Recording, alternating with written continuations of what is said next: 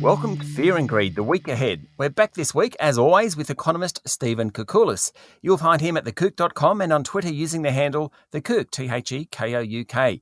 Stephen, I have some good news for you. My brother's just returned from living overseas for about 10 years, and of course I forced him onto Fear and Greed.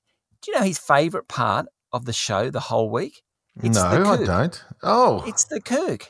He said, There what's Stephen go. Kouk really like? I Yes. said, he's a lovely fella, knows what he's talking about. He goes, I really like the Kouk. well, that's very flattering. So thank him. The uh, the check's in the mail. Oh, exactly, exactly. Talking about you know money coming into people's pockets, wages. Oh, that was an awful segue, I've got to say. But anyway, we'll use it.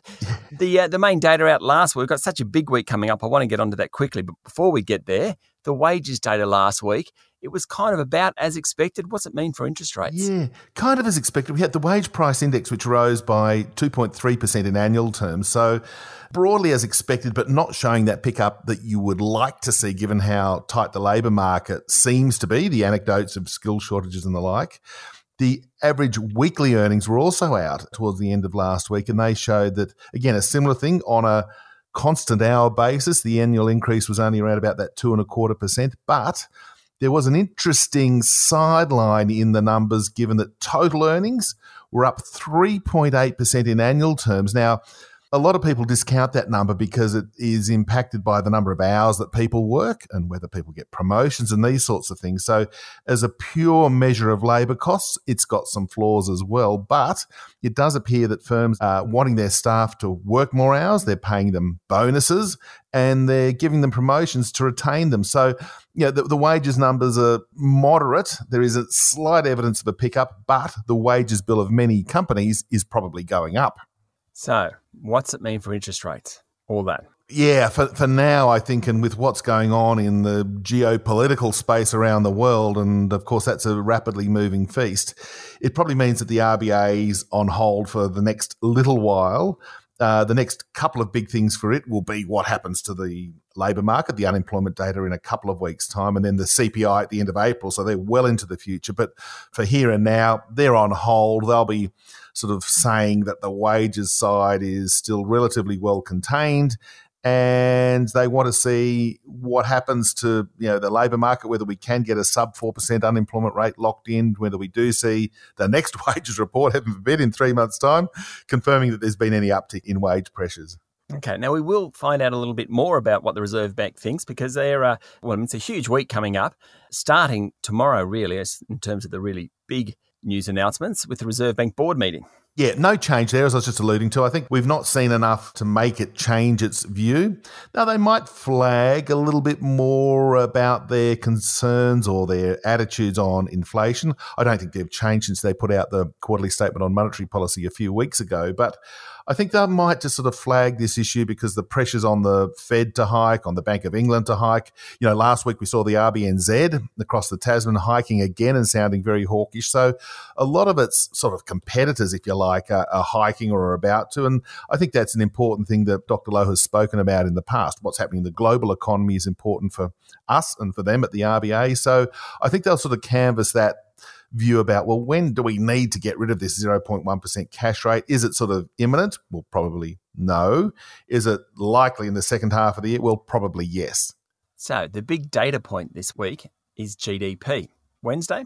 Wednesday's GDP. It's for the December quarter. It's going to be a corker. I think it's going to be a, a really strong result. Now, a couple of reasons for that. One is that we had the minus 1.9% GDP in the September quarter, so the previous quarter, as most of the eastern states were locked down when uh, Omicron was coming along. And jump in there, Stephen. Remember, it wasn't that long ago that we were worried about another technical recession, at least because this quarter, Yeah. sorry, the December quarter, may actually go backwards after September. Not a chance. I will swim across Sydney Harbour if we have a negative result. Oh. Whoops, I said that. I Oh, yes. that. No, it's going to be a strong number. We know retail sales, we know capex numbers, we know the net export numbers. We've got a fair handle on what's happening, and it's likely that we're actually going to see GDP nearer two and a half percent for the quarter, plus two and a half. So, um, given that we know a lot of the building blocks already, it's likely to be just confirming that that dip in the September quarter, and as you quite rightly said, the fear of a sort of another recession is probably passing and passed quite quickly. But